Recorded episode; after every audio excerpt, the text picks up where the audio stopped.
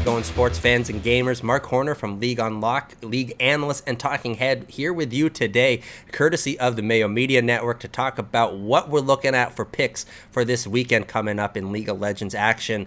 Of course, we got lots of good ones coming up. We got to go all across the world for our picks this weekend with the four major regions. But before that, make sure you guys subscribe to the channel, leave a like on the video if you enjoy it, and tell us down below what your favorite bet was from this past weekend. Hopefully, made you a little bit of extra cash. And if you want a little bit more daily fantasy sports action, check out the Daily Fantasy Sports Picks and Bets the Mix podcast. That that's the podcast for you if you need a little bit more of this fantasy sports fix the first game that we're going to be looking at for our League of Legends picks, though, is going to be coming from the LPL. We're going to China for our first game of the week, and we're looking at Suning versus EDG, and we like EDG with that match line of minus 334. Why do we like EDG? Well, let me tell you about the powerhouse that is Edward Gaming and what they have shown from us on the hand on the one side you got Suning, which is a good level team in the LPL. EDG is just an elite level team in the LPL and what it means to be an elite level team in the in the in the LPL. It means that you have got monsters in your positions dominating out on the rift. And that monster for EDG is Flandre in the top side the job that he's been able to do. You got Scout in the mid lane popping off like a legend that he is. And of course that's not even getting to talk about the star in the bottom lane for EDG Viper what he's been able to do this first split of his in the LPL Fantastic stuff. I love EDG in this matchup. Once again, that's EDG with the match line of minus 334.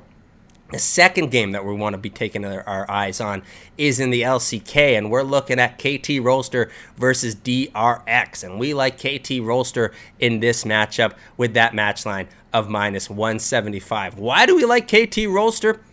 They've been on a little bit of a tear. The way that they have performed this summer split is certainly against the expectations that a lot of people had for them from the spring split. The progress that has been made, the individual performance, like someone from Doran in the top side, has led you to have some type of confidence in KT Rolster. We're not excited because we're careful. This is the KT roller coaster, of course. Nobody's allowed to get excited, but this is definitely a matchup that we've got our eyes on and that we like KT Rolster. And again, match line 175. The next one that we are going to go to, our third match, is in North America. The LCS, we're returning home for Evil Geniuses versus Team Liquid. And why do we want to be looking at Evil Geniuses versus Team Liquid? Well, Team Liquid's got a problem, and that problem is Alphari is still on the bench. He is not playing on this starting lineup until the earliest June 27th. I tell you what, this matchup is before June 27th. Alphari's not going to be in the lineup for Team Liquid. That means the veteran impact is going to have to be a terror in the top lane for Evil Geniuses. I got Evil Geniuses at the match line of plus one, 150 in this matchup against Team Liquid the fourth game that we want to be looking at, we're heading over to the LEC. We're in Europe for this one, and it is, of course, G2 Esports versus Fnatic. The old Cloud Classico rivalry in the LEC. We got it here in our picks for the weekend, and we're going with G2 for this one. I wanted to side with Fnatic. I think Fnatic are showing a lot more promise than people are going to give them credit for.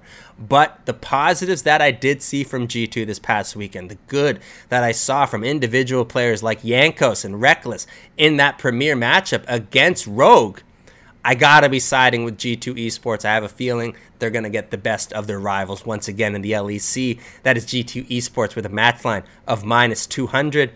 And to close things out, we return back home. We are back in North America for that Sunday finish, and we are looking at TSM versus Team Liquid. And just as I said in the Evil Geniuses matchup, well, yeah, Alphari's still not going to be playing against TSM in the form that TSM has shown, and specifically TSM's top laner in Huni and what he can do. He's playing at SKT levels of Huni when he went to the World Championship before I like TSM in this matchup, the form that they continue to show, the answers that they have to the other challenges that the LCS teams have had for them. I like TSM in this one. Once again, TSM with the match line of minus 120.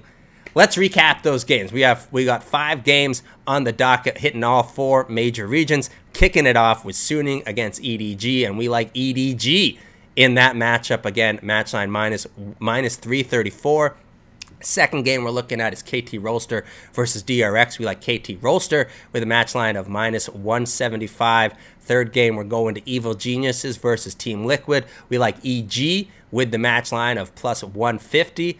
The next one up is G2 Esports versus Fnatic. We are taking the G2 Esports side in that matchup. That is G2 Esports minus 200.